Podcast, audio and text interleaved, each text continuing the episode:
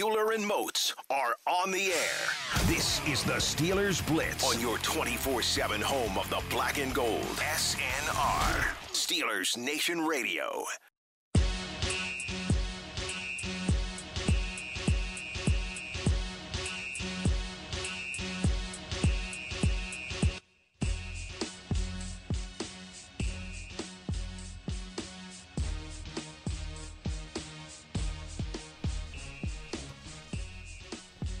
High noon on a Tuesday afternoon. That can only mean one thing. It's time to go inside the electric factory on your 24 7 home of the black and gold. He's Arthur Moats, the decade long NFL veteran.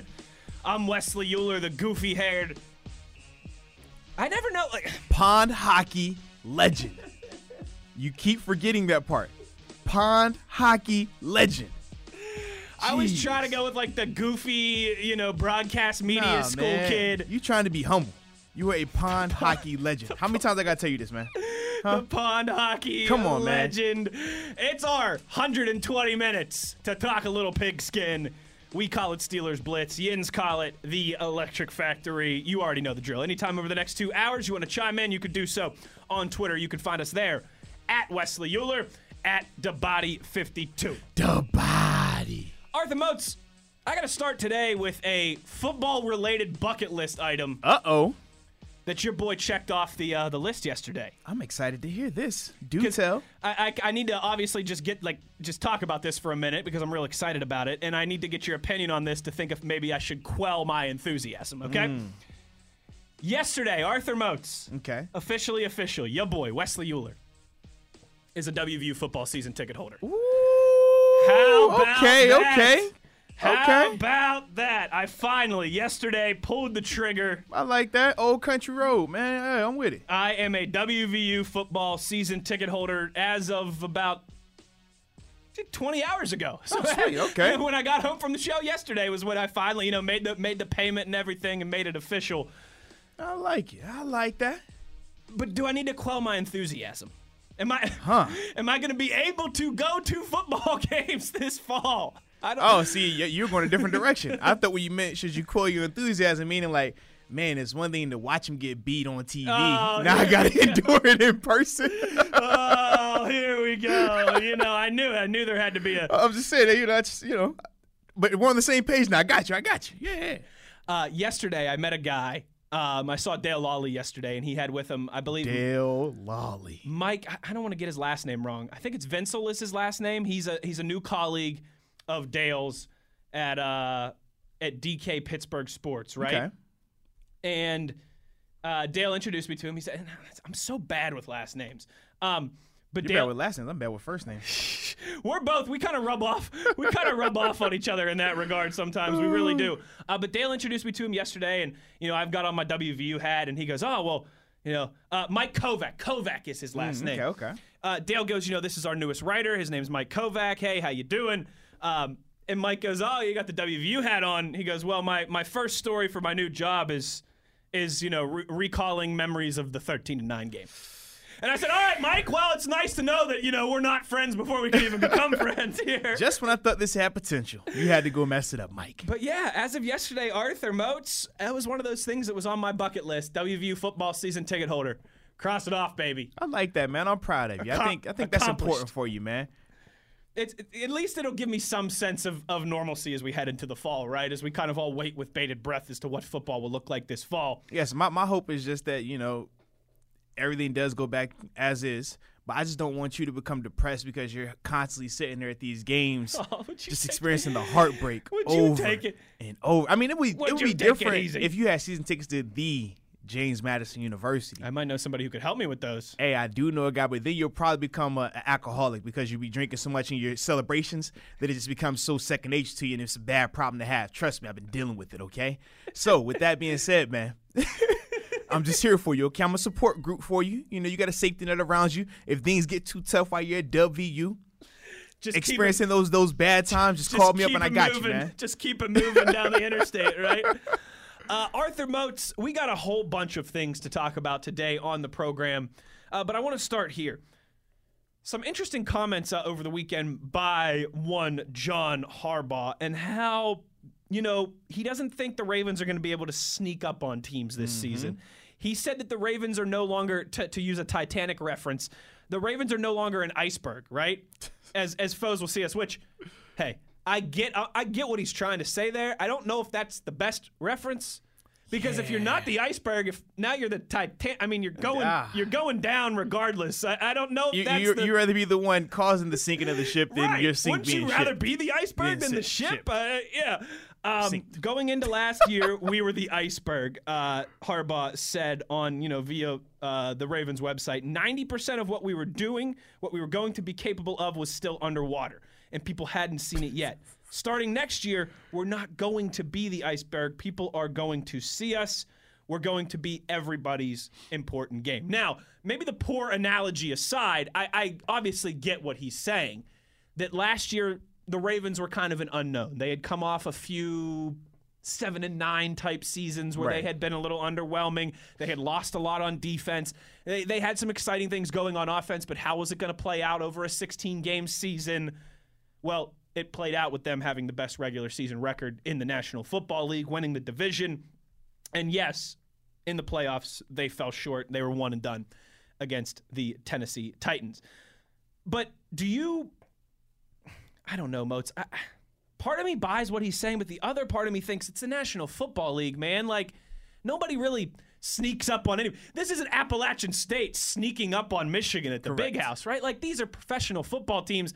I, I don't think even last year teams were taking the Ravens lightly. Particularly, right? Didn't correct me if I'm wrong, but didn't the Ravens go down to Miami Week One and score like 50 some points? Yes, they did.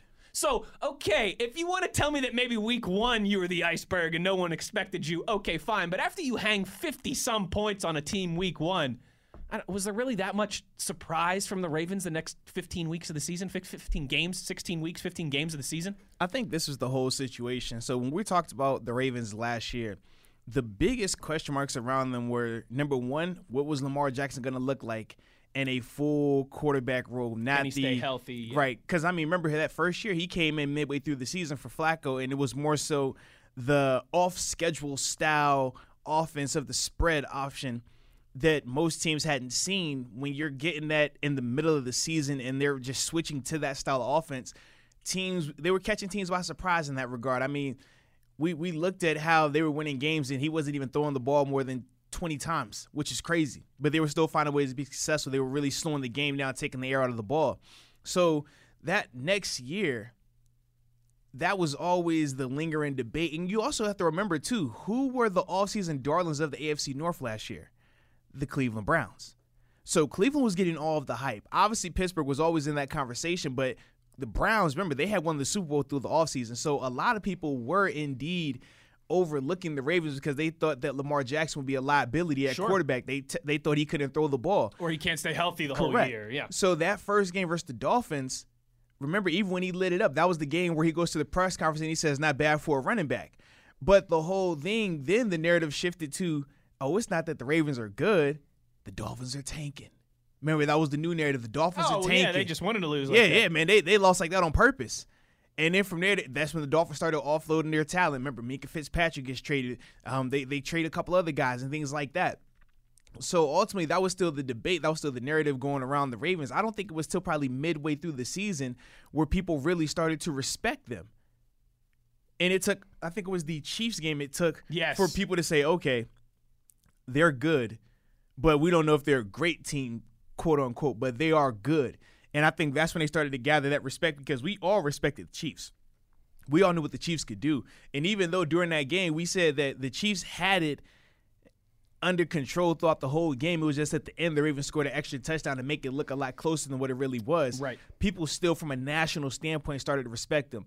But it really took about mid-season for them to really say, okay, this team is good. Lamar Jackson's actually a good quarterback. Now they running back at quarterback, and that was the whole. remember, that was the whole narrative we pretty saw good the for a whole running time. back, yeah. We would hear time after time after time. Not bad for a running back. Pretty good for a running back. Oh man, I can't do this as a running back. And then you started seeing the uh, what do you call it? The the overselling of his throwing ability. Every TV show, sports show, started showing all his highlight clips from him throwing the ball. Look at the accuracy right here. Oh, look at this pass right here. And even though we would say the same thing, okay, when he's on, he's on, but when he misses, he misses bad. Like it's it's a bad, bad miss. But that was the whole reason why I think that Harbaugh is saying that he's they snuck up on teams, the iceberg, Titanic analogy and things like that, even though it's still kind of crazy to me. But but I think that's the whole thought process. But like you say in the NFL though, you don't necessarily overlook teams because you know everybody is talented. Right. But it's a certain level of intensity that goes into when you're playing a New England Patriots with Brady and Belichick, when you're playing against the Chiefs with Mahomes, when you're playing against the Steelers and Big Ben, when you're playing against the Cowboys. There's certain teams that that intensity level just goes up for. You're not going to tell me teams last year were getting hyped up to play the Ravens just like how they were getting hyped up to play the Dolphins. No, absolutely not. You're not going to tell me. And the Dolphins didn't go. They they didn't go 0 16. They were winning games. You're not going to tell me that teams were getting hyped up to play the Patriots like they were getting hyped up to play the Cincinnati Bengals. That's not how it works. So even though you take every team serious and you respect every team, and I want to make that clear, you do respect every team. Sure, you or at least you better. You better. yeah, it's just a different level of intensity when you're training, like when you're mentally going through that week, because it's been plenty of games that you go into and you know, hey, they could play their best game today and they still can't beat us. And nine times out of ten, that's exactly how it happens. Exactly how it happens. But then it's some weeks where you're going in and you're like, we have to be sharp because if they play their best, it could come down We've to got no room for yeah, error. we, we Yeah. can't have an error. And it's that type of week. And you could just see the level of focus, the level of intensity. And people will say, well, why don't you do that for every game? It's called human nature. It's human nature. That's how it is. I mean, you try your hardest to make it like that, to make it where it's consistent. And the thing is this, man, if- you wanted to be on a 10 every week, but if you could keep it at an 8 or a 9, you're doing great for that season because there's a lot of people that get down to a 5 or a 6 for some teams in preparation just because they don't respect them in terms of, hey, that guy isn't good enough to play against me. And you'll have that happen. It's plenty of times you walk into a stadium, you're like, even though this guy, you know, he, he's in the NFL, he's got some years, he can't hold me. Like, there's nothing this guy can do to stop me if I want to go ahead and do my thing today. And sometimes, I mean, it's, it's a great feeling to have. But I think that's ultimately the the long answer in terms of why Harbaugh is saying what he was saying about sneaking up on teams. But like you said, man, that, that is definitely not happening this season, man, because now you got the target on your back. And, and it's less about if teams still respect you, but more so about they want to knock you off because you went 14 and 2 and you were doing the whole big trust, big trust, big this, big that. You know, and all that other nonsense. So now teams, the, sa- the same way teams were looking at the Browns last year, even though teams didn't feel that the Browns necessarily had a better roster and could beat them, better coaching staff and could beat them, it was the whole purpose of you're talking crazy. I want to shut you up. Yes. You got all this hype. I, I, every time I see a commercial, I see Baker. I didn't even want auto insurance because I keep seeing Baker talking about auto insurance in his commercials. All because of that, now I want to come in here and put 50 on you. And that's a different mentality. So now when teams are playing the Ravens, that's going to be their mentality. They want to be the guy Yes. who, who who shuts down Lamar Jackson. Oh, you went They- 14 and 2, won yeah. the MVP last year? Absolutely. All right. That, that you, you get up for that every week. So that's going to be a whole new ball game for those guys. You know one of my what sounds better to you, Mozi? Wesleyisms or Eulerisms? I like Eulerisms. Okay, me too. Wesleyisms, it sounds like it's Wesleyan theory and all that stuff. And Like just- John Wesley, like uh, like it's a Methodist church. Yes, it's Okay. too much. It's too much. Eulerisms. Uh, you know one of my Eulerisms, and I, I've got quite quite a few. Um, is that I never crown anybody based off of one great season. Mm. Seen too many eh, too many athletes, individuals, and too many teams have one great year and then kind of fade away once people catch up to what they're Yes. doing. Uh, man, I still remember Mozi being 12, 13 years old. My dad is from Chicago. My dad is a massive Chicago Cubs fan. Uh, my dad cr- cried tears in 2016 when they finally won the World Series. That's my dad's favorite sports team. I still remember Mark Prior as a kid. I mean, Mark Prior in 2003 was like the nastiest pitcher in baseball, and then you never really heard from him again, right? There's there's been examples of this in in every single sport Moats. We could go through and, and make a list of kind of a lot of these, and I'm not trying to be rude to these guys, right? But the the one year wonder athlete, if you will, right, who has one incredible year, but then never really takes off after that or never maintains that performance. What is it going to take in your mind for the Baltimore Ravens, right, to not to, to not let everybody to catch up to what they're doing, to not be the team that goes 14 and 2 one year and kind of rewrites a lot of conventional thinking on offense. Then the next year everyone catches up to you, gets on your same page, and you end up going 8 and 8. Yeah, man. Um, it's a very difficult thing. The first thing you have to remain humble. And you have to have that same edge. That's what it's all about. Hmm. Keeping that edge, keeping that that fear that man, each week this team could be the team to beat me. Each week this could be the team that embarrasses me. Cause that fear, it makes you prepare that much harder. That fear makes you prepare to a level that you think like, man, even though I've, I've prepared like crazy, I still don't know if we can get this done. Yeah. Like, and it's a difference between the confidence that goes into, hey, when I'm in this stadium, I feel like I'm going to win, versus throughout the week where you're preparing out of, man, I know they're going to come over here with their best. I know they're going to come over here, you know, just straight ready to go, knowing all the plays, this and this and this, and that and that and that.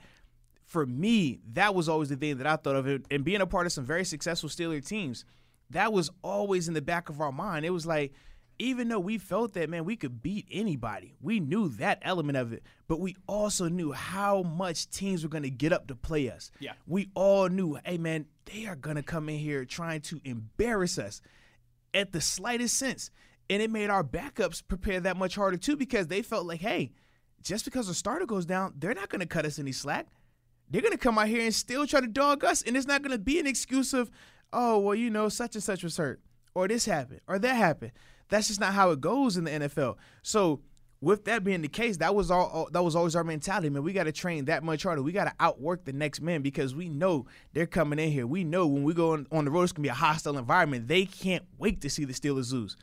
I mean, we know that. That's mm-hmm. still the case now. I mean, even even without Big Ben, I was gonna say team, teams were still going crazy. Steelers could be two and fourteen, and teams would still be cel- fan bases would still be celebrating beating the Steelers. It's Absolutely, of, man. That's how it is. Part so, of being successful. Like so that. that was a part of the mentality, and, and if you're the Ravens, that's what you have to continue to have that edge, that fear of man. They're gonna come in here with their best. They're gonna come in here just going absolutely nuts. Everything is gonna be working right for them, and we have to say, you know what? This is the reason why we're still gonna overcome that. This is the reason why we're going to be able to still find a way to get out of that situation. This is how we're going to be able to, you know, counter what they're doing right here. Sure. This is how we're going to negate this player. That's how we're going to minimize his role. And ultimately, that's how it has to be. But if you come in with that that other mentality of, man, shoot, we 14 and 2, we big time. Now it's a different mentality. You you don't have that same edginess. You walk in, man, I'm big, bad man. Y'all know me, baby. Big trust. I do what I want doesn't hit the same. You don't have to work as hard because in your mind, you're overconfident, borderline arrogant. And now, when it comes time for when it comes time for these games, then things get tough because it's gonna get tough. When you got that bullseye on your back, oh, it gets tough, really tough. Mm-hmm. Because now you got the expectations. Now they're expecting that, expecting something from you. And for me, man, when, when you see that and you see a team that is arrogant in that regard, or they don't feel they got to keep that same edge, that's how you see those drastic fall offs. That's how you see a team go from winning 14 games to barely making it into the playoffs or probably missing the playoffs. That's how it all happens. We saw it happen here in Pittsburgh, right? I mean, Steelers went 2004 15 and 1, 2005 11 and 5, 2006 8 and 8. I mean, it, it, it can mm. it can happen it, it, can happen to any team in any sport, but especially in football, Mozi, right? Where the margin of the best team and the worst team, it seems like continues to oh, sh- yeah. shrink Super and small, get smaller man. and smaller every single year. I I wonder too if what a lot of this time of year, and obviously things are a little crazy right now. There hasn't been normal rookie mini camps and mini camps and OTAs, but I wonder if when we get to that stuff, right? When we get into training camp and we get into prep time for the season, a lot of what you've told me before, one of the things that Mike Tomlin preaches, you know, from from mini camp to OTAs to training camp to preseason to regular season week one to regular season week six, man, you better be getting better. You better be finding a new way, right? You better be mm-hmm. finding a new excuse. You better be finding a new way to beat people because the same pass rush moves that you were using in week one and two, well, all of a sudden in week three or four, they're going to be hip to that.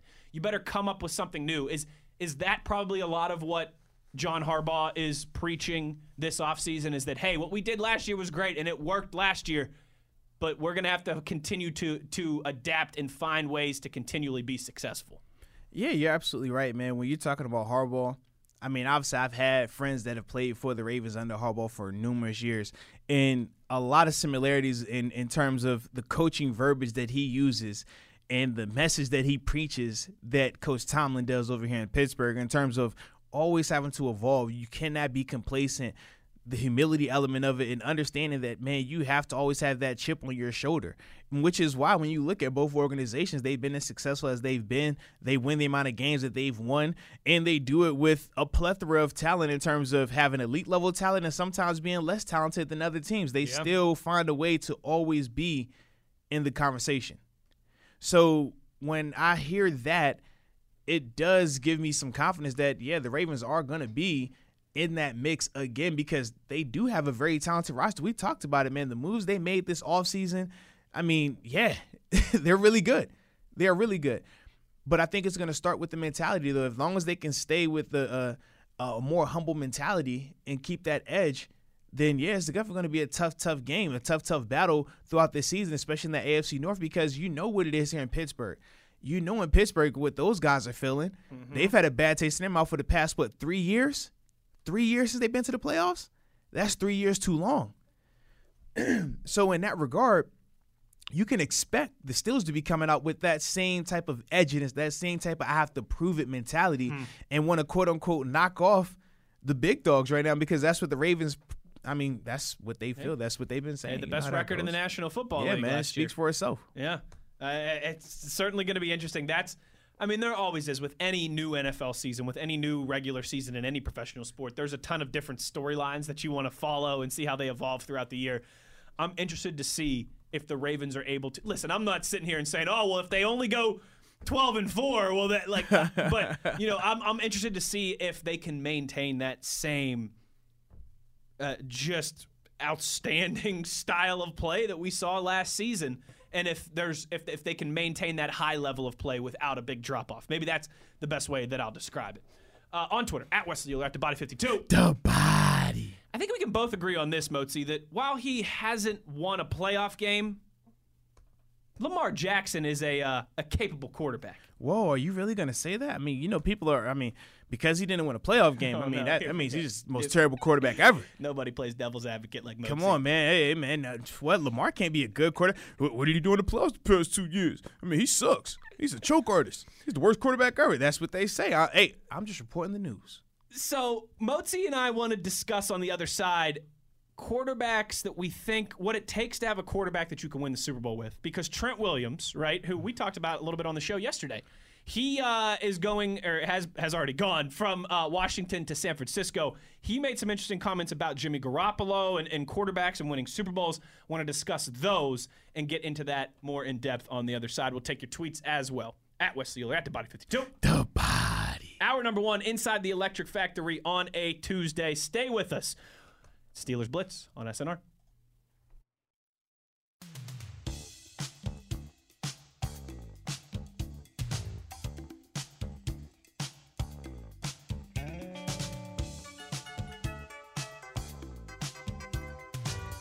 This is the Steelers Blitz with Wesley Euler and Arthur Moats on your 24 7 home of the black and gold. SNR.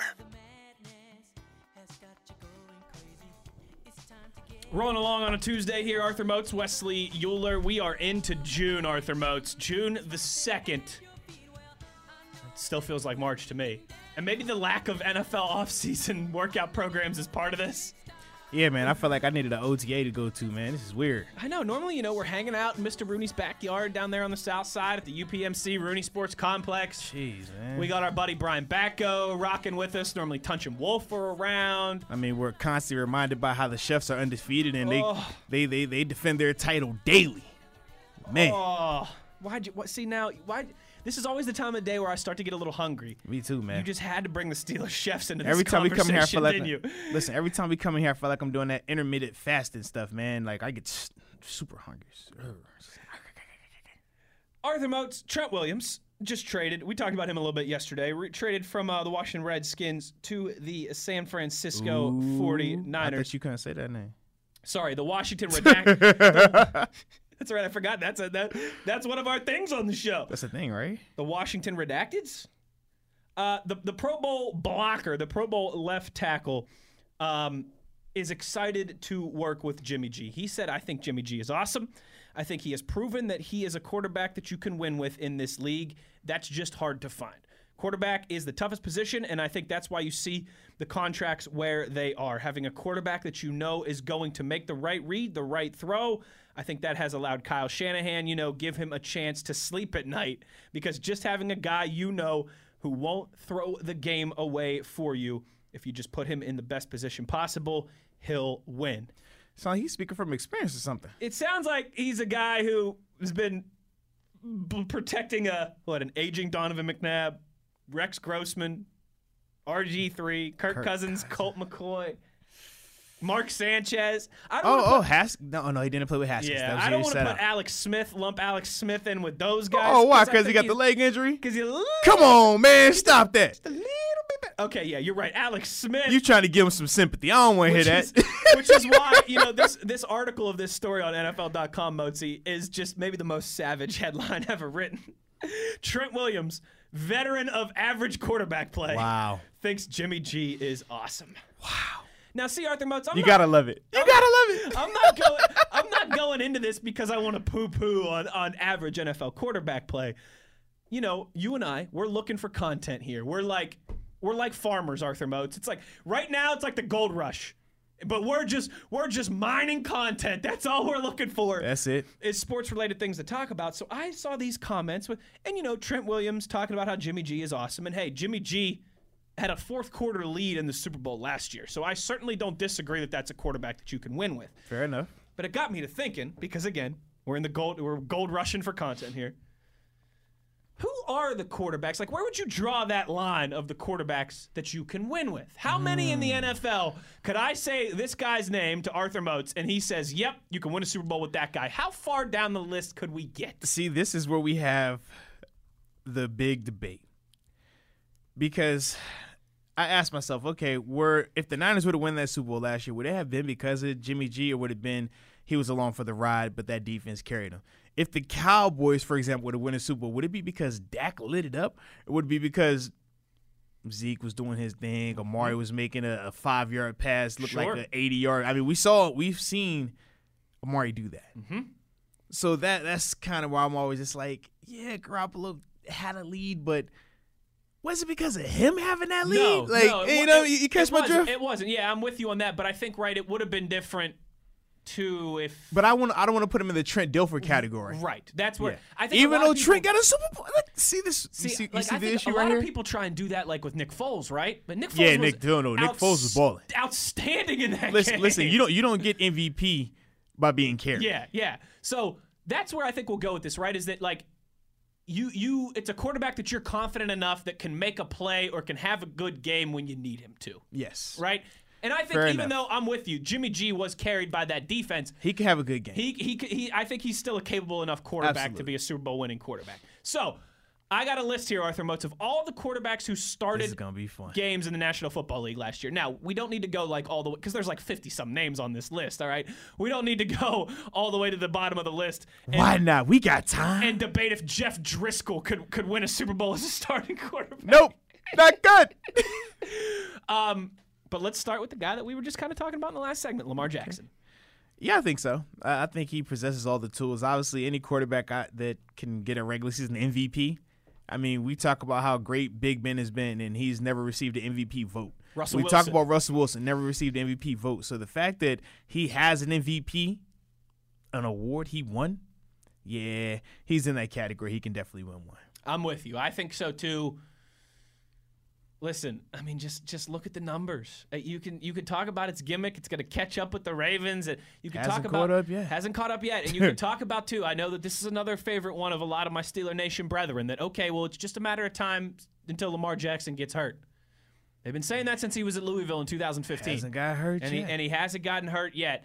Um, so yeah, I I think that's a no-brainer. Uh, Patrick Mahomes. Do we need to discuss that because he's already got one? Ah, just- I don't know about that one. I'm man. not sure. He's a little too gimmicky. I'm I still mean, on the fence. He throws the ball too much. can he can he stand in the pocket and make a pass? I mean, I don't know. Uh, Russell Wilson, another guy, already has a Super Bowl ring. Been to another one. Don't need to debate that. Yes. Now, now, yes. Okay, wait, hold on. What you? Well, no, no, because uh, y- the Oh. way you said it at first was like, oh, he already been there, already had. It's like, wait a minute now. He was, he was.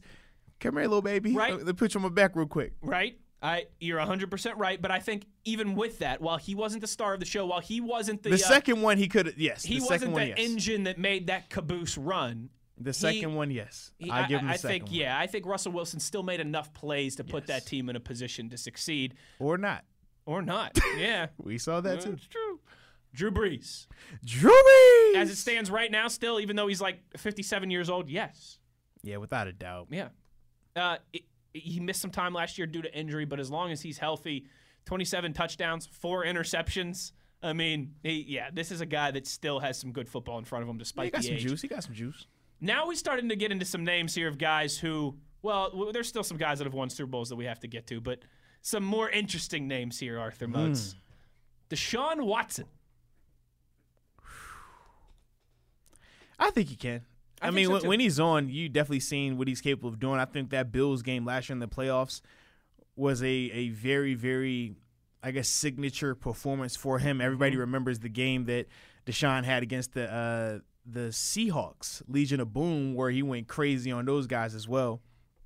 Um, and I mean, that was one of the years it was like, oh, he, he could be MVP caliber that year. Yeah. Then obviously he got hurt, but we've seen Deshaun light it up. We've seen Deshaun be the reason why they've won, in spite of the you know the ineptitude with their offensive line at times, and sometimes with their coaching staff. Yeah. So with that being said, man, I definitely think that he could get it done. I think so too. I, I think Deshaun Watson, I mean, you could argue that he's one of the top five quarterbacks in the National Football League right now. Yes, you can make that argument. How, how, how could I say that that guy isn't good enough to win a Super Bowl if I could also make that argument at the same time? Yeah, I'm with you on that one.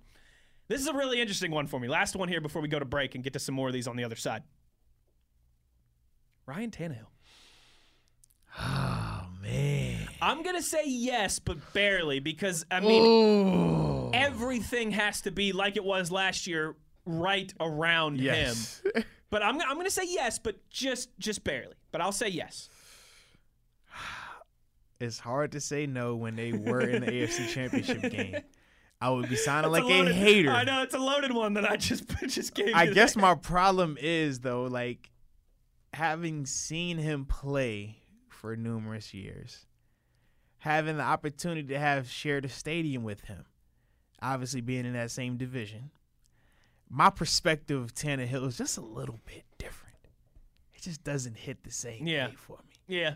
So And that's another one of those never crown a guy. I mean, my, my Eulerisms never crown a guy off of one year. So as much as I would love to say, "Oh yeah, man, you know he, he's definitely in the conversation," I just personally don't think he has what it takes to be that. But hey, that's just my perspective. That's the first one we disagree on. And like I said, man, I, I that, that, listen that one year cannot wash all those other years I've seen, man. Hey, I'm kind of going against my own. Don't crown guys off of one year. Man, you do that a lot though. You always go against your own thing. Hey, if there's if there's one thing that us if there's one thing us sports guys have in common with politicians, it's do as I say, not as I do. Yeah, man. I just came. From, I mean, dude, two years. I remember. I know. Now, granted, it was I know. early in his. It was early in his career, but man, I, I remember seeing that. I remember seeing that Tannehill thing come out there. Like, okay, nice, can run a little bit. Yeah, you can hit me in the face with it. Okay, throw it to me. I can play catch. Let's do it. Let us know what you think about Ryan Tannehill, and we'll pick up uh, some more of these names. A couple more interesting guys I got to give to Mozi on the other side as we wrap up the first hour of the show. Inside the Electric Factory, Arthur Moats, Wesley Euler. This is Steelers Blitz on SNR.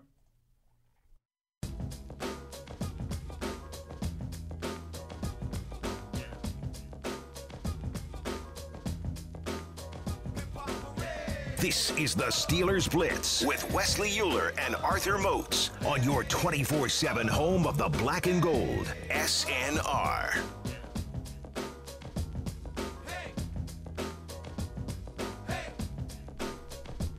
Quarterbacks who can win a Super Bowl. That's our uh, topic here at the end of the first hour of the program.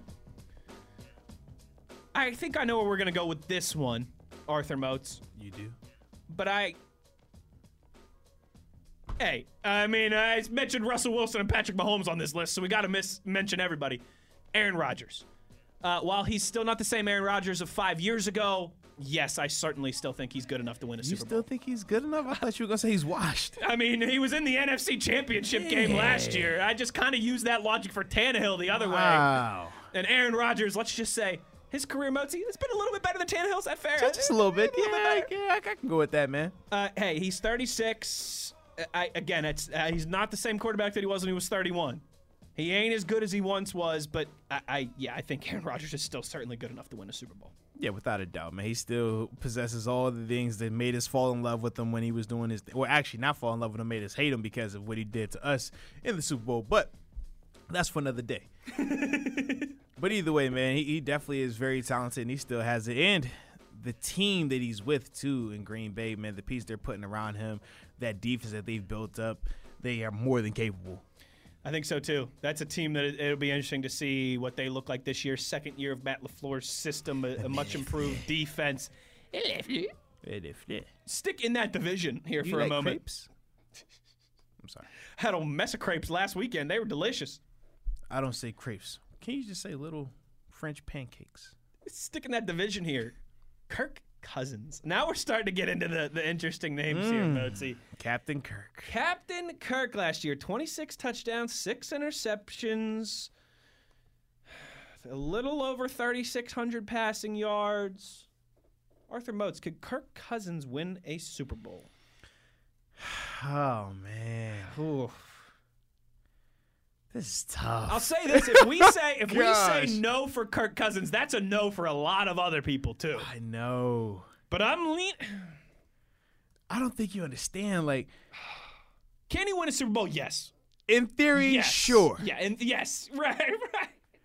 Is it gonna happen? Not a chance.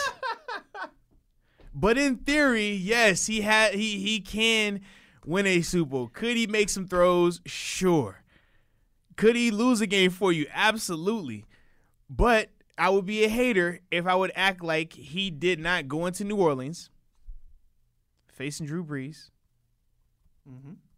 and get a victory It's true. I mean, he did go down to New Orleans and get a victory in, in the overtime. Saints. In overtime, called game, jump ball.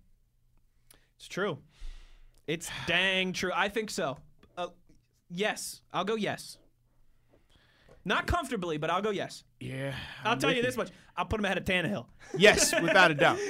Well, see, you have Tannehill on your list. I said Tannehill can't. I don't think he can get it done. But Tannehill might be at the bottom of my list. But, you know what, Kirk, I, and I told you why me and Kirk's relationship is the way it is. He's hurt me too many times. I know. He I don't. you. I don't like that. he's hurt. He's hit you in the wallet too, where where, Yeah, where it counts. absolutely. That Uh, made it personal. Another similar type along these lines, same division. Matthew Stafford. I think Stafford definitely can get it done, man. He just needs a better support system organization. Yes, I. There's been times in his career where he's played like a top five quarterback. Absolutely. He's just never had a top five roster around him. nah, he's had some not or good a- rosters and or a- management. A head coach that we think is like v- uh, uh, competent as a head coach. it's bad, man. Yeah, Matthew Stafford. We talked about him a little bit yesterday too. With We did, yeah. you know if the situations were different, I think people could look at him kind of how they look at Matt Ryan. Very true. It's just it's all where you land, baby. Oh, now this one could be interesting. I'm interested to get Arthur Moats' opinion on this. Oh man, Carson Wentz. Arthur Moats, not is he going to be healthy enough to win a Super Bowl? Is he talented enough to win a Super Bowl? He sure does get carried a lot. I mean, because technically he already has a Super Bowl. You're right. You're right on that. Te- te- Um, technically. Low completion percentage last year, only 64%, but over 4,000 pass yards, 27 touchdowns, 7 INTs, also had a rushing touchdown. I have gone so back and forth on Carson Wentz, and anyone who's listened to our show over the last two years knows this.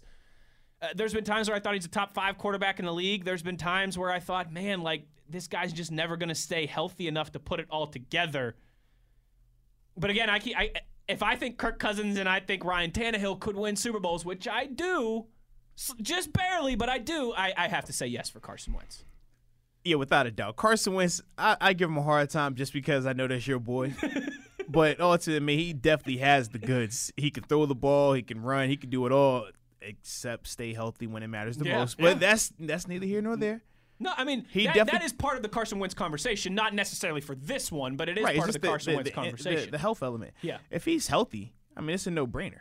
Yeah. It's an absolute no-brainer. Yes, he has more than what it takes to win a Super Bowl, and actually like lead it. Could could you know following Nick Foles' footsteps might even get him MVP one day. Mm.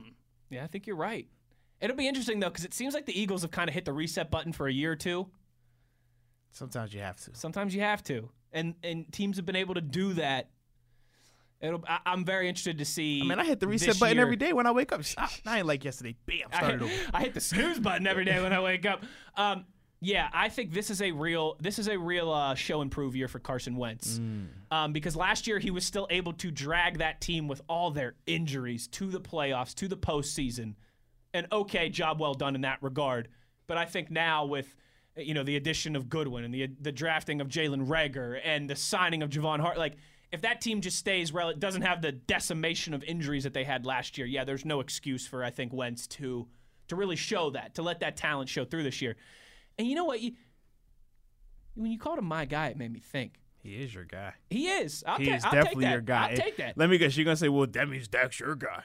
Go ahead, and say it. Well, Dak is your guy, but Dak is not my guy. I, you know, Dak, without a doubt, is not my guy. Carson Wentz, he's an FCS guy. I figured you have more love for your fellow FCS brethren. You know what all- school he went to. That's all I'm saying. You know what school he went to.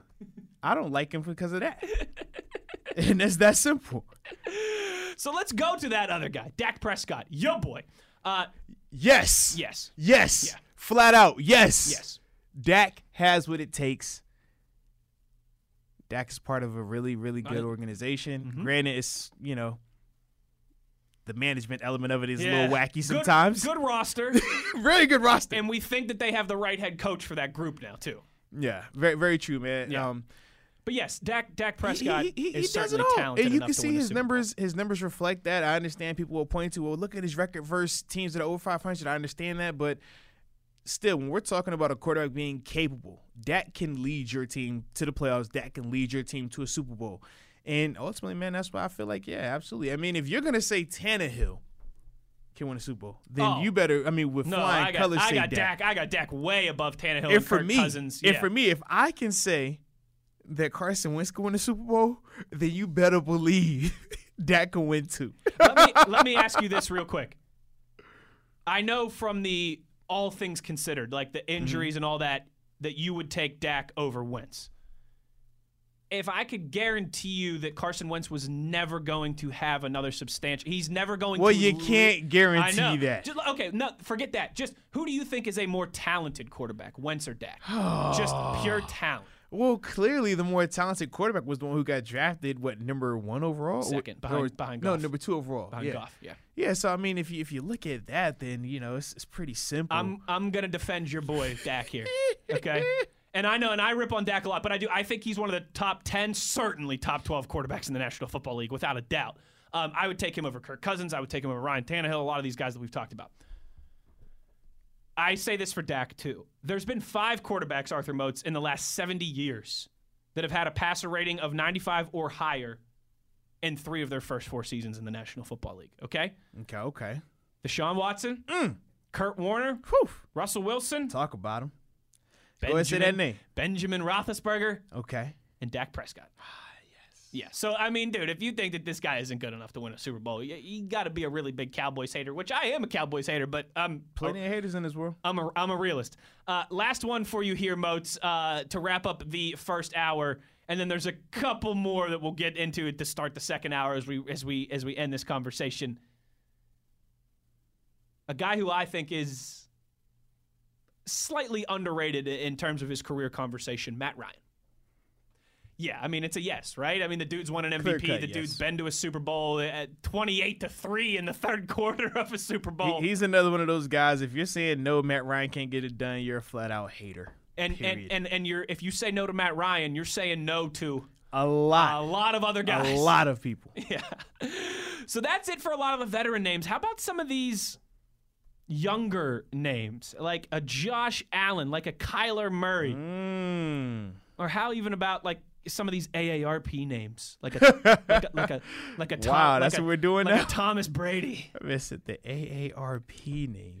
Jeez. We'll wrap this discussion as we open the second hour on the other side. One hour. not nice. One hour. Gosh. I need to know who else is in this AARP category. Just Tom Brady. That's it. Gosh. That's it. Listen, Arthur Moats, if there's one guy that our listeners, our loyal listeners here on SNR are okay with me being mean to, it's Tom. It's Tom. It's Thomas Brady. What's his, isn't his name, middle name Edward? Thomas Edward Brady. Does that sound right? I don't know. I, I'm not a Tom Brady lover. I don't know about that. All right, it might be Edward. We'll wrap up this discussion to begin hour two. Also, get to your tweets at West Sealer at the body 52. The body. One hour in the books, another hour to go. Keep rocking with us inside the Electric Factory. Euler Remotes. This is Steelers Blitz on SNR. Euler and Moats are on the air. This is the Steelers Blitz on your 24 7 home of the black and gold. SNR. Steelers Nation Radio.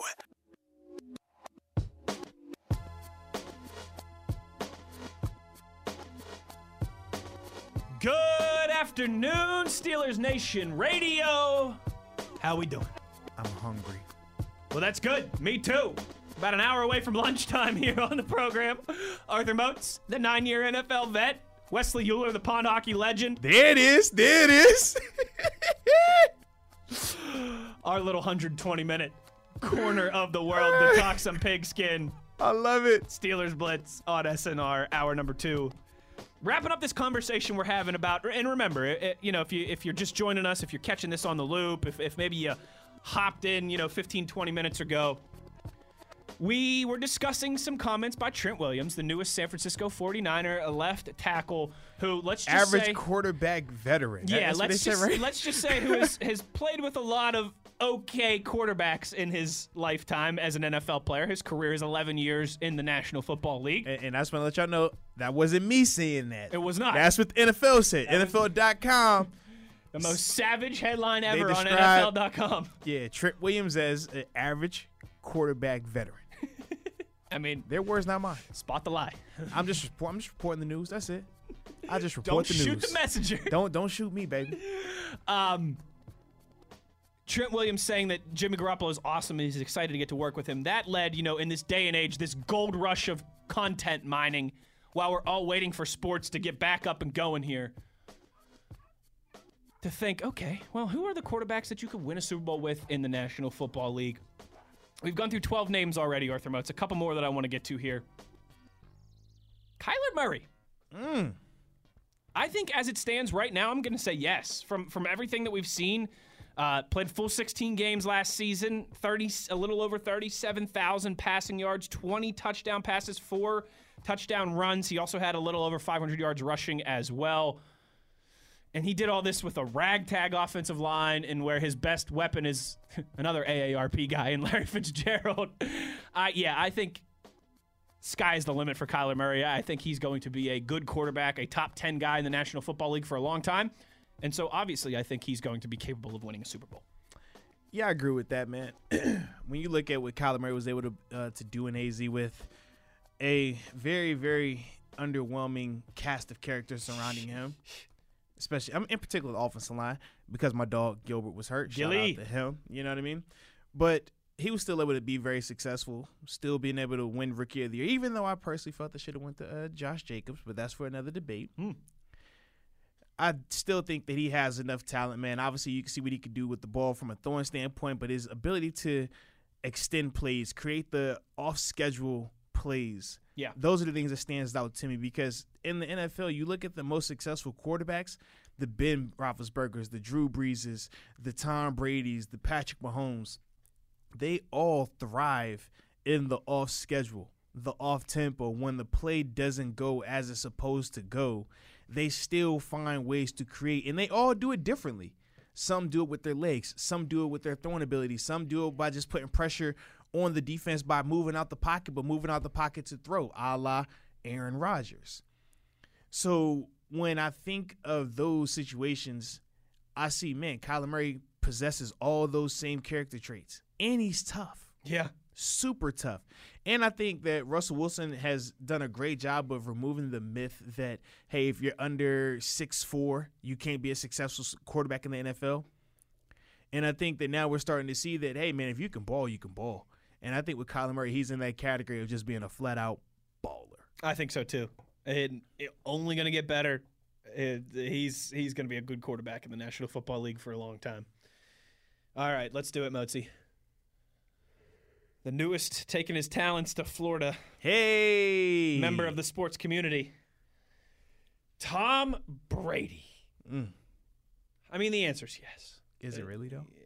Let's, can I be hypocritical of myself here for a second? Can I can I just say something that is going to sound completely hypocritical? Let but me hear it, man. Get on your soapbox. Let's go. you know what? I said it yesterday, right? The Adam Sandler line. I have a microphone and you don't. I want to hear it. Let's go. I looked up his name during the break. Mm-hmm. Thomas Edward Patrick Brady will never win another Super Bowl. But Tom Brady could win another Super gonna say, Bowl. so, so the answer is yes. I wrote an article. Do you remember this? I, do you remember when I had all of, of, of Patriots Nation angry at me on Twitter? I did. No, talk about it. Moats, February was a heck of a month for me. I, know mean, you had started writing. I then, had yeah. I had Brian Dawkins and all of the Eagles fans mad at me on Twitter. I remember that. And then I had all the Patriots fans mad on Twitter because I don't know if you remember, right? Tom Brady, the week of the Super Bowl, he put out a statement where he said, I don't know where I'll be playing next year, but I plan on being in the Super Bowl. And that to me was just, it's so typical. Tom Brady's got to inject his creepy face everywhere. I think that's what I wrote in my blog. And he's got to he's got to make everything about him. Tom Brady's got to make everything about I mean, him. Rumor has it he has the face of an angel. I never seen an angel, He's never had Botox. Definitely not. but Yeah. they said he has the face of an angel. That's what they said, man. Well, whoever said that could come see me because I've talked to angels and they don't look like Tom Brady. Uh, Were I they s- in the outfield? I said that when Tom Brady said that his plans for next year were to be participating in s- in the Super Bowl. I wrote an article that, that Tom Brady will never win another Super Bowl, and some hmm. some you know reporter in New England picked up on it and was like, "Look at this typical propaganda from Pittsburgh and ESPN." so I'm not I'm not Big mad with you. I'm listen. I'm not going to take back my words that I said a couple a couple months ago. I still believe it. Thomas Edward Patrick Brady will never win another Super Bowl, but could he? I mean, yeah, sure. There's my moment of hypocrisy for the day. Yeah, this is a no-brainer. We all know what Tom Brady is capable of, and he's going to have a better supporting cast around him while being in Tampa Bay. Now, granted, he's not going to have the same level of coaching in Tampa. I mean, no shade towards Bruce Arians, but it's the reason why Belichick is Belichick and why he's you know viewed as one of the greatest coaches of all time. So, with that being the case, man, we all know what Tom Brady's still capable of doing. His accuracy is still there, his leadership is still there, and the fieriness that he plays with is still there. He's healthy. And like I said, he has more weapons. So, with that being the case, man, I think this is a no brainer.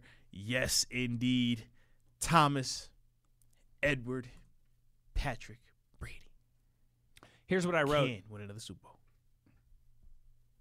Here's what I wrote. Right. So Tom Brady took to his Instagram account to let everyone know his big plans for next year's Super Bowl. I'm not wearing a blazer to the Super Bowl next year.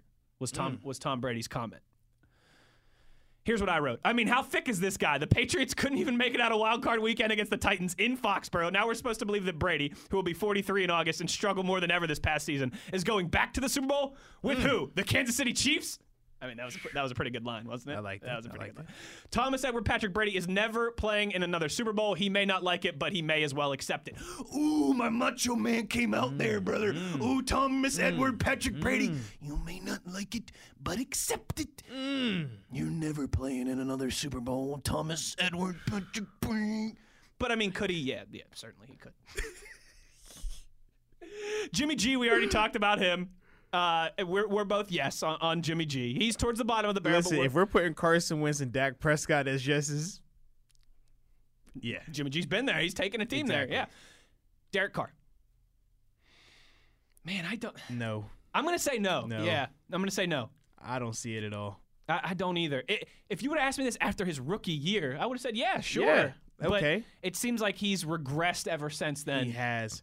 I think the year when he broke his leg, that was the year it all changed. I remember that was the year, oh man, MVP caliber. He's doing Mhm. this, doing that. Broke his leg, and then, yeah, it just hasn't really looked the same since then. I'm with you. I'm with you. All right, now I'm gonna. Now it's my turn to put Arthur Moats on the spot. Oh. Josh Allen, quarterback, Buffalo Bills. I think yes, man. I think he took a big step forward in year two. The biggest concern with him in year one was his accuracy issues. Obviously, he was turning the ball over at a high rate, and he just wasn't very accurate on deep uh, on the downfield passes and stuff like that. But you saw in the next year a, a huge uptick in his Yes. completion percentage. You saw a huge uptick in terms of his touchdown to interception ratio, and he did a better job of leading them, and ultimately got them back into the playoffs where they just. I mean, they had a lead on the Texans, end up having some questionable calls down in the end, and they end up losing in the overtime. But to lose to Deshaun Watson and that Texans team, it's nothing to hang your hat on, man. Nothing to hang your head about. No. And, and I think just going forward that they are the favorites in the AFC East, like we already talked about. And I just think that man, he is going to be a key catalyst to their success. And I see him in a different vein than Ryan Tannehill, because I remember early on in Ryan Tannehill, those are some of the same concerns. Man, he could run. Has a very strong arm, but accuracy issues down the field. And we never saw Tannehill address that. We never saw Tannehill take that next step. He seemed the exact same his first four years. Whereas you saw the big jump with Josh Allen last year compared to that first year, you saw him take that step forward and protect the ball better, make better throws, understanding when to take the shots and when not to take the shots, and being a smarter runner as well. So I think in that department, I do have a lot more confidence in him long term than I did in Tannehill or probably will ever have in Tannehill. Yeah, I had to think about Josh Allen for a second, but I'm a yes too. And I think what you touched on, he's still not a finished product.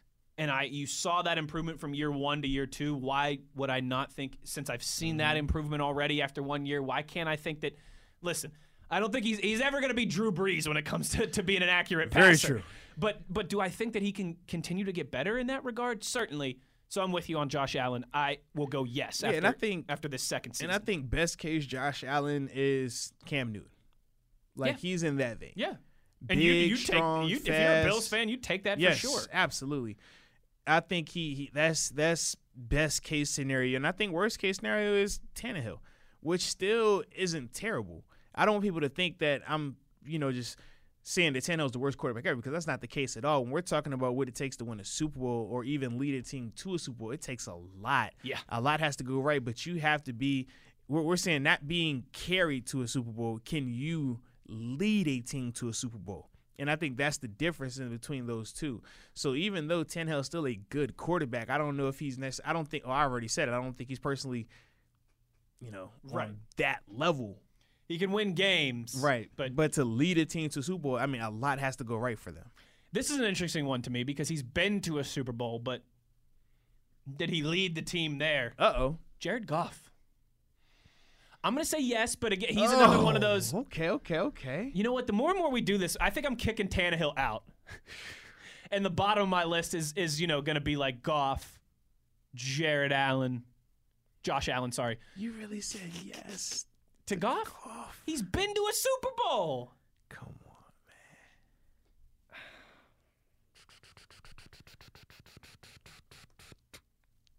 Come on, man. I don't know. I will say this. I think I think the decline's going to continue. I think so as well. He's Yeah, Pinocchio. So He's All right, Pinocchio. fine. All right, you know what? You're listen, right. listen. You've convinced me. I'm saying no. I'm saying no. is, is Geppetto, Yeah. and Goff is Pinocchio. Okay? That's it.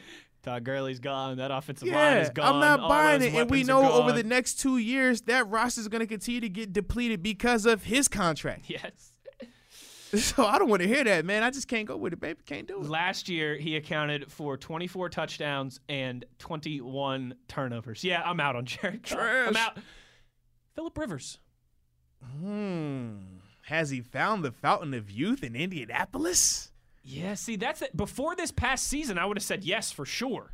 You know? If I would have never saw Until he yeah, went 23 touchdowns and 20 interceptions last season. it was really bad. Last year was really bad for Philip Rivers.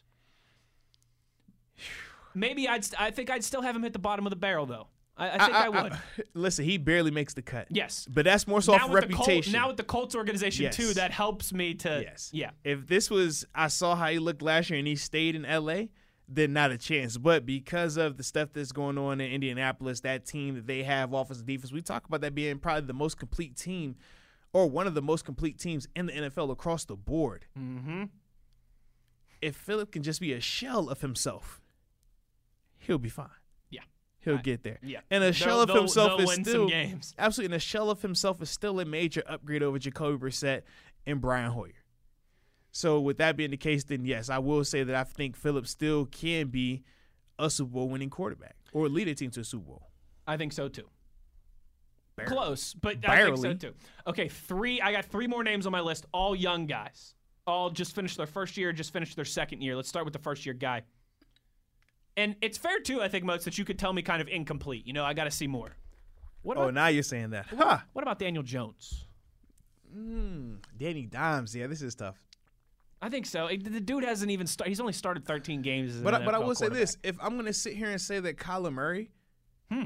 can be a Super Bowl winning quarterback off of what we just saw one season's worth, and it's only a three game difference between the two, then without a doubt, we saw what Daniel Jones was able to do. We saw how. I mean, he made people kind of forget about Eli a little bit, man. Because, because think about this: considering the two previous years where they were trying to decide, hey man, can we get Eli in there? Is Eli still going to be the guy, or do we need to get Eli up out of here? And everybody was, I mean, it was just a whole bunch of nonsense going on around him. Remember that? Daniel Jones came in, and despite everybody saying that they should have took Haskins, despite everybody going crazy Taking when that that, guy's sixth overall. listen, despite everybody going crazy when they posted the little OTA video of him throwing the ball hundred yards past the, the, the intended receiver, he still went out there and was executing. He still went out there and was being successful, and that was with a very very bad team. Mm-hmm. Wasn't protected. The O line was And trash. Saquon was hurt. Yeah, so he still went out there though and found ways to be successful, found ways to win games.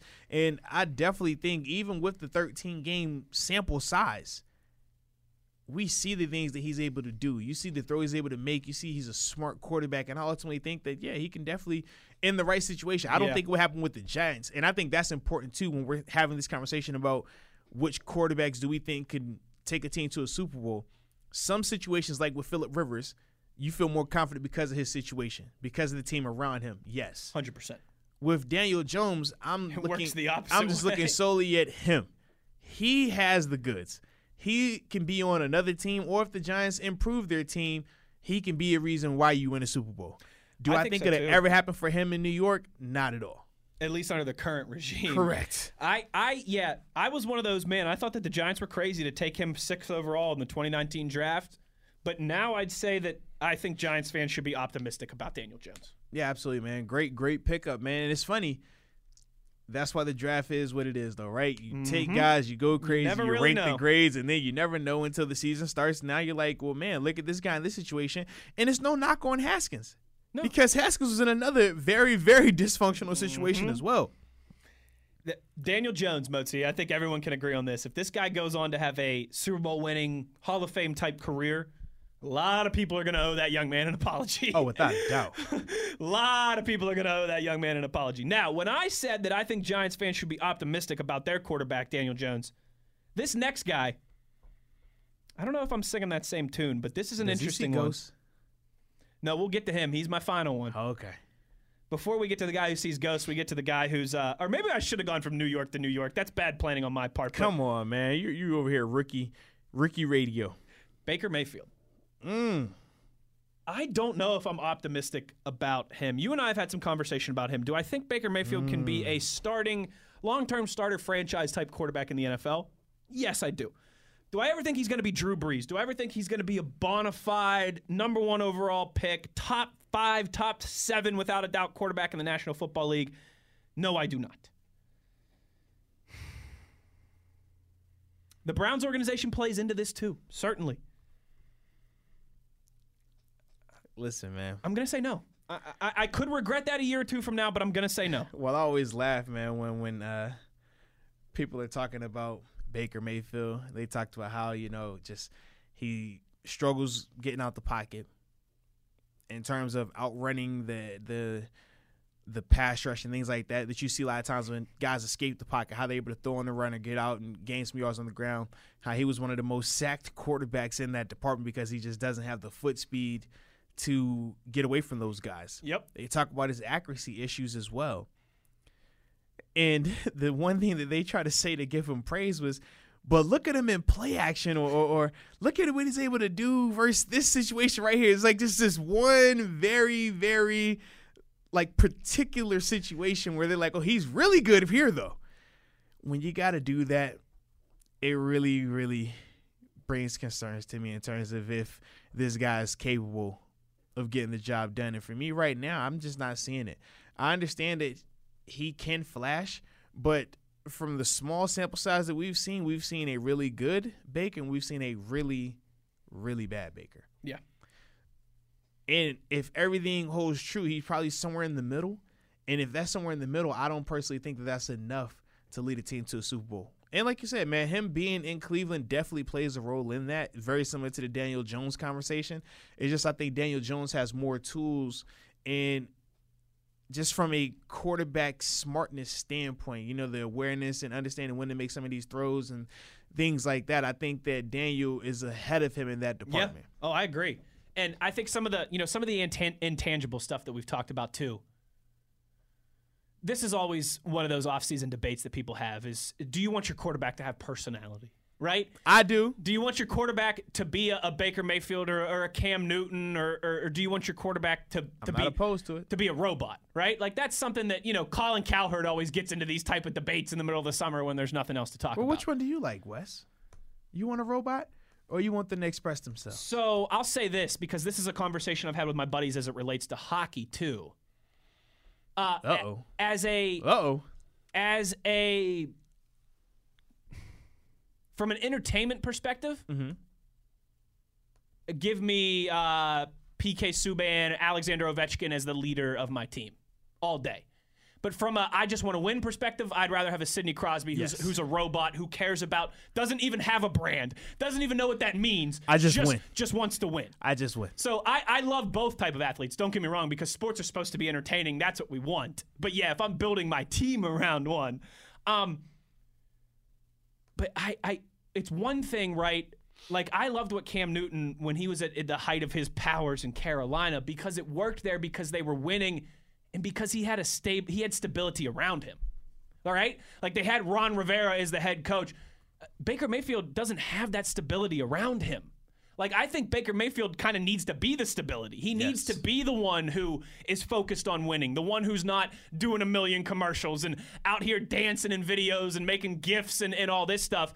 Where you can get away with that more if you're in a stable organization, which Baker Mayfield is not. It's a lot of combustible elements. I will say to his credit, He's gone away this offseason. He's been real quiet this offseason as opposed to last offseason. Well, and I think that's due to the whole COVID situation and him not being able that's, to have the cameras true. on him every day. He can't OTAs. be at an Indians game chugging Correct. beers because there are no Indians yeah, games. Because that was going on. Then anytime they would talk to him at OTAs, he had something hot that he wanted that's to true. say and stuff like that. that's that. True. So for all everybody that's being quiet right now, I don't think it's necessarily a, tur- a new leaf being turned over. I think it's just a product of the circumstances. I'm honest and aware enough to to know that that this could certainly change with Baker Mayfield. He's talented enough. Yes. There's enough talent on that roster. But as it stands right now, I'm saying no. I like that. Last one, Mozi, unless you have any that you want to throw at me. Man, we're not throwing a backup, say? All right, just check. you. You. I mean, we could honestly, like, we could talk guys like Dwayne Haskins or Drew Lock, but I just. I, I, we could talk about Mitch Trubisky. we can talk about Teddy Bridgewater. I just Teddy Two Gloves. I just eh. I think the, I think the last person really worth talking about with the body of work and, and enough to, to really have a conversation with. Tama, you don't think Teddy should be in that conversation though? Yeah. See, I thought about having like my only thing with Teddy is that it's been what three or four years since we've seen him be a full time starter. That's the only thing. Yeah, that five game sample size, I'm not buying. He's gonna get right. his chance though this year. We'll know. We'll know about Teddy this year, hundred percent. Uh, Sam Darnold, Mister Seeing Ghosts himself. Arthur Moats, mixed bag for the uh, the mono stricken quarterback. But he ended out the campaign pretty well. Encouraging finish to the season for Sam Darnold. I'll let you go first on this one because I got some Sam Darnold takes, and I don't want to throw off the the conversation by just going right into my Sam Darnold hot. Yeah, takes. fair enough, man. I personally think that he does have what it takes. Um, we saw when he was healthy without the mononucleosis. That's a good pronunciation. By you. you know how you know. Say I do a little song. Say that five times fast. But no, man. When before he had that, he was playing extremely well. Then after he had that, and he came back, he still started doing well again. And you saw the Jets team what they looked like with him out there and with him not out there. He is the straw that stirs that drink. he can make the throws. Now, granted, that New England team, it got him. They had they had his number. But the Patriots have done that to a lot of people. Let's be real Belichick's done that it. to a lot of people. Let's be real about it. He just got caught on mic saying it, and that's what made it look, oh man, that much worse. But the dude can ball. He he does possess everything that you would want in a starting quarterback. I mean, I, I'll probably change his haircut a little bit, but that's for another day. It's for another day. Yeah, I echo everything you just said. I am a big believer in Sam Darnold. I, the two guys, Mozi, it's funny, you've joked about one of them, but the two guys that I think my evaluation and my viewpoints on differ uh, most from the national viewpoint are Carson Wentz and Sam Darnold. I really believe in both of those guys. I believe in their talent and their ability as quarterbacks. There's a Sam Darnold has a lot that people use against him, right? I mean, just I think the fact that he plays for the Jets and everyone's like, "Oh, you can't you can't be a successful quarterback for the Jets and that dysfunction." And uh, people use the USC thing against him too, right? All these quarterbacks come out of USC and they're frauds. Uh, there's a That lot is that, crazy how that works, though, right? there's a lot that people use, like as if every single quarterback to ever come out of USC is all the same, right? Well, if a couple of them are frauds, they must all be frauds. Well, and then you get the same thing with Alabama. Oh man, these Alabama running backs, man, they come out. Gosh, they're not gonna last. They suck. like, okay. All right, you go ahead and throw that that blanket Yeah. statement over over everybody. Yeah, I I believe in Sam Darnold. I really do. I think aside from Lamar Jackson, right? That f- that five quarterback first round class in 2018. It was that 2018 draft, or, or no, it was the 2019 draft. 19. Yep. You had Baker Mayfield, you had Sam Darnold, you had Josh Allen, you had Josh Rosen, and you had Lamar Jackson. Uh, aside from Lamar Jackson, Sam Darnold's the one that I would want most right now. Still, I, I believe in Sam Darnold. He needs some weapons. He needs some help on that offensive line. I think they've had a good offseason in that regard. I'm still not sold on the head coach or the organization. But for Sam Darnold, I say yes, Arthur Moats as well. Well, I'm glad we can agree upon pretty much everything except what? who, do, who didn't we agree on? Tannehill? But you even got me to kind of come to the other Yeah. side on that one. And was so- that the only one? In Goff. Goff. Yeah. Yeah. But you- you, you, all right. You know what? I'm gonna, st- I'm gonna hold pat on Tannehill, but I'm gonna say no on Goff. How about that? Yeah, I'm gonna say I- I'm just not not a chance with Goff. Arthur Moats, we've gotten a bunch of tweets on this that I want to get to on the other side. Namely, Man, see, I've been slacking, man. I haven't been on my phone. No, no, yeah, man. I'm glad. I'm glad you on the on the dot com getting us right. namely, the people want to know if we think Ben Roethlisberger can still win a Super Bowl. Ooh, we did leave that name out. We'll talk huh? about that Oh, we didn't we? as well as I got a little housekeeping, a few quick hitter items that I want to hit on with Arthur Moats on Twitter at West Steeler at the Body 52. The body. Wrapping up the uh, second hour to go. Uh, it's still a half an hour, pardon me, to go here in the second hour as I try and find my words. Come back with us. It's Steelers Blitz on SNR.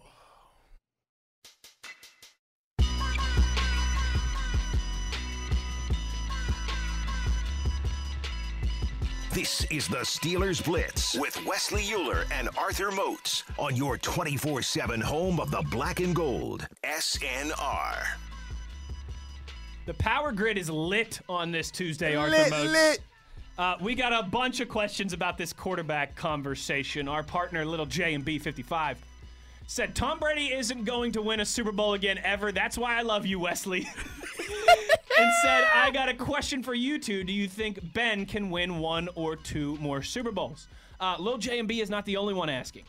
Russell wants to know about how we think about Ben this year. Richard wants to know what we think about Ben this year. So, Arthur Moats, to wrap up this last discussion, And you're going first. After that, what you put down on on Thomas, Edward, Patrick, Brady. Oh yeah, I want to hear this. remember, do as I say, not as I do. I want to hear this. Let's see what this energy is, Mister Wesley Lamont Euler.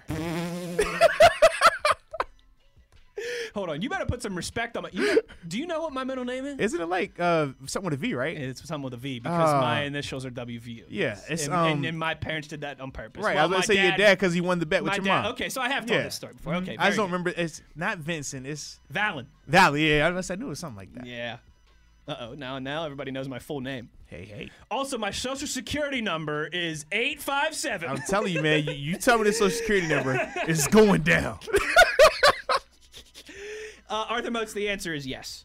Um, because unlike Thomas Brady, Ben Roethlisberger's not working with a new head coach. He's not working with a new offensive scheme. He's not working with a brand new offensive line, and other than his tight ends, all new weapons around him. And unlike Thomas Brady, while I think the Tampa Bay Buccaneers defense is good and could certainly get better, and you know, anybody who's listened to this show knows that I love Devin White. Very true. Ben Roethlisberger has a better defense that he's working with in Pittsburgh than Tom Brady does in Tampa. And last but not least, I think the NFC is much better than the AFC. The AFC has two very good teams in the Chiefs and the Ravens, but after that, it's anybody's ball game. The NFC, I think, goes like six or seven deep with good, good football teams. So, can Benjamin Roethlisberger win another Super Bowl? And we're not asking about him getting carried now because you you you, you saying You're a lot of things that sound like he's getting carried here. We someone can he lead it? The answer, Arthur Moats. let me spell it out for you. Y E S. Yes, yes, yes. I like that. I like that. What say you, uh, Arthur Moats, Mr. Dabadi? Well, I think this is easy one. Everybody knows my answer. Absolutely. I mean, because first off, I understand the the biggest concerns surrounding Ben are what? Just the elbow. And granted, we can overreact or underreact to the video that he posted out, but I'm a man that likes to take his word for it. And until he tells me otherwise, or until I see otherwise, in terms of him not being capable of being the same productive quarterback, regardless if he takes a step back or not, I still think he has more than enough to be successful. I mean, you think about the last time we saw him on the field, not this that six quarters, but a last full season. I mean, he led the league in passing yards. And now, granted, he did lead the league in passing attempts as well. It's context to that, and I'm with it. Sure. But you still could see his productivity. I wasn't a fan of the interceptions, but I do think even if he were to take a step back, quote unquote, he's still going to be in the top 10 of quarterbacks in the league with a step back. So for me, I'm extremely confident. And that's why I feel like ultimately, yes, without a doubt, he can win another Super Bowl. Dilly dilly. I concur. Dilly dilly. All right, Arthur Moats. Before we go uh, to break one last time and get to our final segment where we get to the tweets from the power grid, again, get them in at Wesley Euler at the Body 52. The body. I've been trying to find a fun way. You know, we, during the regular season, we have all of our bells and whistles, right? We have our benchmarks, as we call them. Ah, yes. I've been trying to find some fun ways to incorporate some stuff that we use during the season into our Okay. off-season show, right? So, Arthur Moats, I got a couple quick hitting housekeeping items here that I want to run by you in the football world. Okay. And I got a little background music to do it too. you ready? I'm nervous, but I'm excited. Let's do it.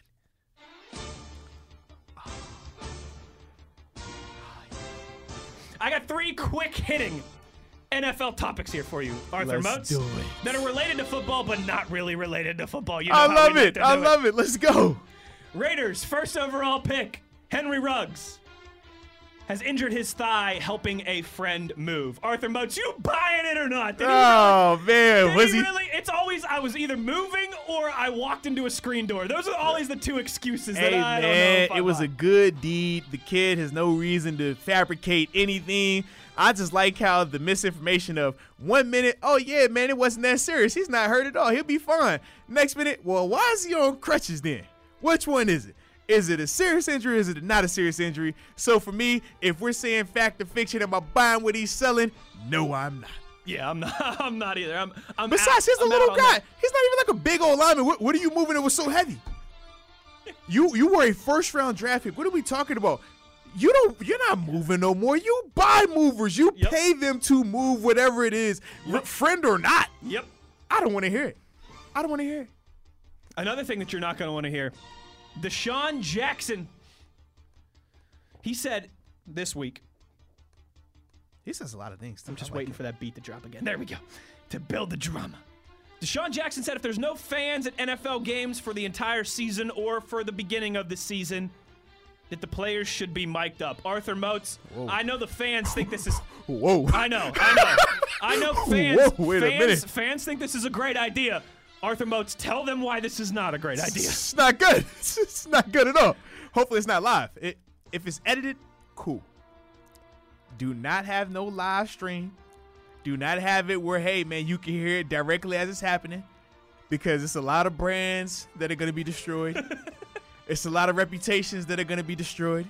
It's a lot of people that you might view a certain way that your opinion of them will definitely change because of some of the information that will be coming out during a live NFL game with NFL players. Just a few choice words in there. Shoot, DeSean Jackson for a fact. I've heard him say some things, and it was like we came to the sideline. I'm like, "Yo, did you hear that? Y'all heard that? Did you hear that? Yeah, that was kind of crazy, man. Uh, did you know he was with? I did not know that. Whoa, that's kind of crazy.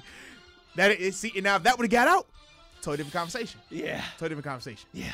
So yeah, yeah, he, he mm, mm, mm, you keep that to yourself. I know that sounds like a great idea to the mm, fans, mm, but everything that Arthur. Moats has told me, that's I mean, we would love it. It would give us something to talk about. I tell you that ratings would go through the roof. But man, it would be some bad. Woo. Last one here, Arthur Moats, as the as the beat gets bumping. I love it, love it. Arthur Moats, after 58 days of holding the title, Rob Gronkowski's championship reign in the WWE has officially Oh, come man. to an end. Rob Gronkowski was the WWE 24/7 champion, which for those of you who are unfamiliar, Anytime. Anytime anybody Any can get it, 24 7 champion, you could be challenged. So last night, the WWE aired a, a little clip that showed Gronk walking into his backyard in Foxborough, Massachusetts. Uh, Truth, who is a, another WWE superstar, um, dis- disguised himself as a landscaper, blindsided Rob Gronkowski, and pinned him. Arthur Moats, can you believe Gronk went out like that? I mean, come on, man. You're Gronk. You gotta go. Come on, man. You Listen, really man. just gonna give all that up? Just oh yeah, just let him blind. I got I, listen. I got some. If he was still playing for the Patriots, I'd understand that Gronk. But you can still be Gronk. Come on, man. Listen, we all know it's a quarterback in Tampa Bay that put a call in and said, "Look, man, I don't have time for this 24/7 nonsense because when we in the game on Sunday and I need us to win." I don't have time for you to be getting distracted because somebody want to run up on you with this 24/7 nonsense. All right, so you gonna have to go ahead and get that belt up. Now you can either walk away or you can go down on your shield. He said, you know what, let me go down on my shield. Let me let me flex show my house a little bit. I do have landscapers, so it'll look that much cooler that my landscaper was the guy. So yeah, that was that was the route he took, and I'm for it. I'm cool with that. I'm cool with it. You're right. I think that was the quarterback saying, "All right, buddy. Yeah. You know, let's let's." The only thing you're focusing on 24/7 here is football, not I the mean, WWE. in, in, in, in the pin itself, it was very very gentle. it was. Hey, we understand you just came back. We're not about to work you out. We're not gonna get mm-hmm. you hurt. No, no, we're gonna take care of you, baby. And that's what they did. So I could totally respect that. An hour and 40 minutes in the books, one segment to go. You know what that means. When we come back, we will wrap up with your tweets as always. So get them in while you can. Speak now or Forever hold your peace. until tomorrow. Hold your Yeah. peace. At Wesley Euler at the Body 52. Oh yeah, top body. Wrap up the show when we return on the other side. This is Steelers Blitz on SNR.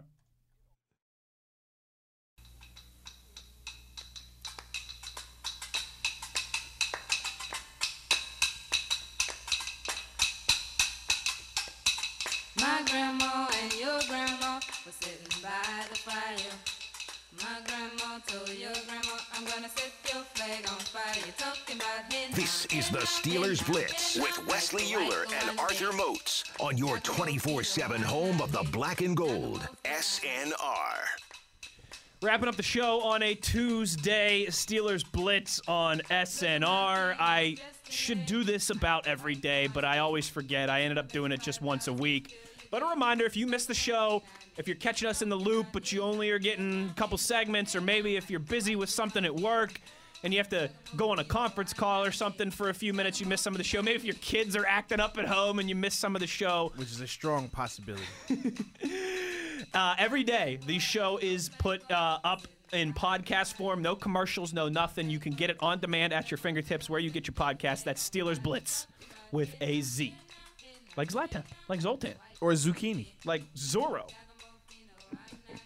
Steelers Blitz with a Z for those of you who want the on demand show right at your fingertips every single day. Arthur Moats, to the tweets we go. Our buddy David, the Photoshop extraordinaire, says Big Ben is loving this segment from our last segment. hey, listen, you know, I'm just calling it as I sees it. Just call- This is what we do, man. except for maybe when it comes to some of the Tom Brady stuff. I mean, I'll admit there's some. There's some. Listen, I've said this with Baker Mayfield too. All All right, right, man. I ain't against it now, baby. I, I, I'm nothing. I try to be nothing if not transparent on this show. All right. Sometimes you need a little hate in your blood. For three years before he even got to the NFL, Baker Mayfield took my heart out, stamped it on the sidelines at Norman, That happens to a lot of guys that, that play West Virginia, though. You know that. Yeah, it's it, it's it's funny too, right? Mozi, like a lot of people.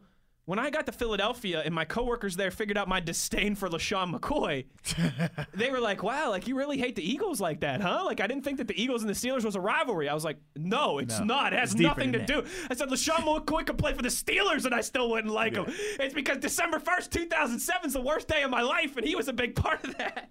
It was a great game. Same with Baker Mayfield, all right? It, it goes way deeper than just those guys at the professional level, all right? It goes And you know the funny thing, he probably didn't even care about y'all either. He ain't put no flag on y'all, Phil. He was like, oh, Yeah, right? No, to him it was just This is another day. It's not Texas, it's not Ohio State. he, It's he another might have been at the sitting at halftime playing y'all. Would you take would right, you all right. take it easy?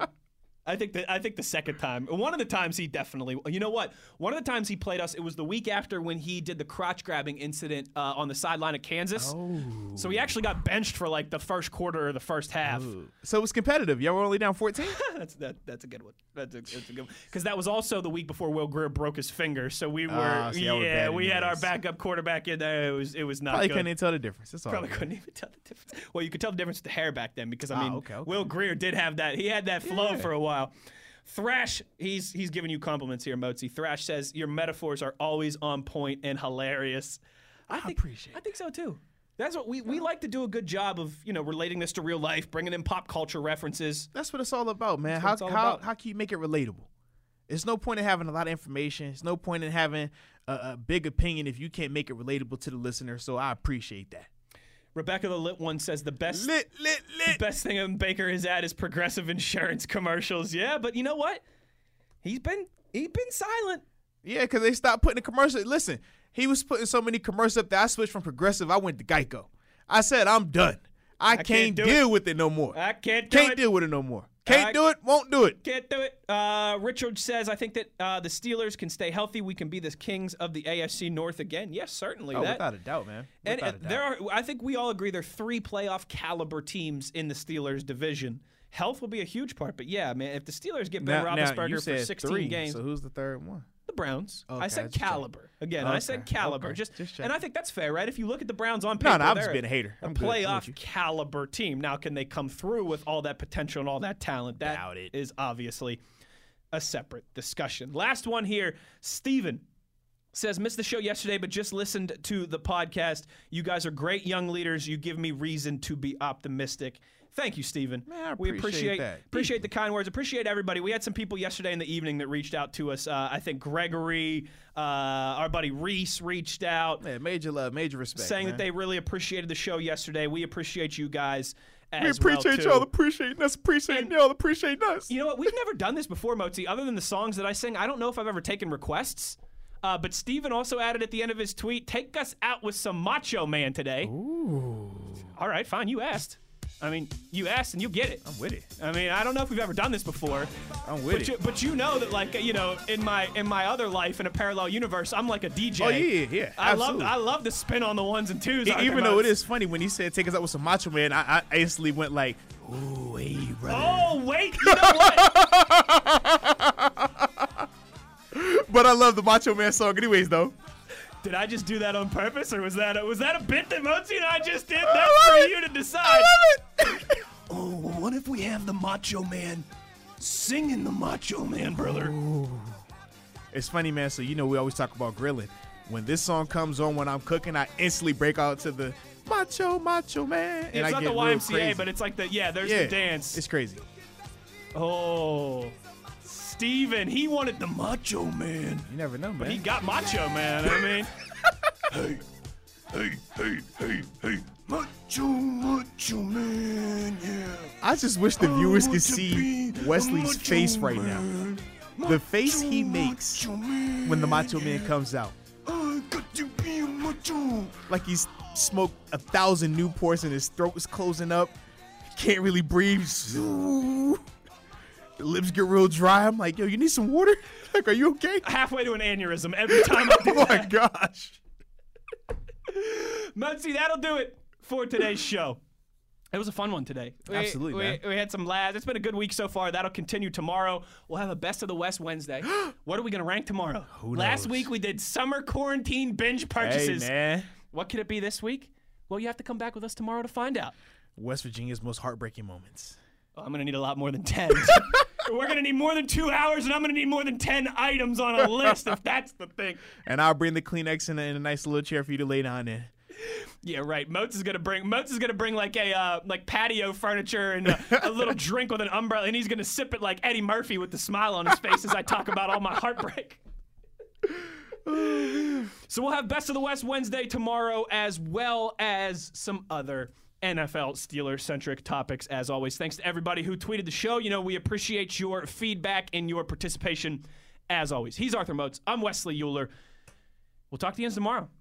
Same time, high noon, and as always, on your 24 7 home of the black and gold, Steelers Nation Radio. Just gonna.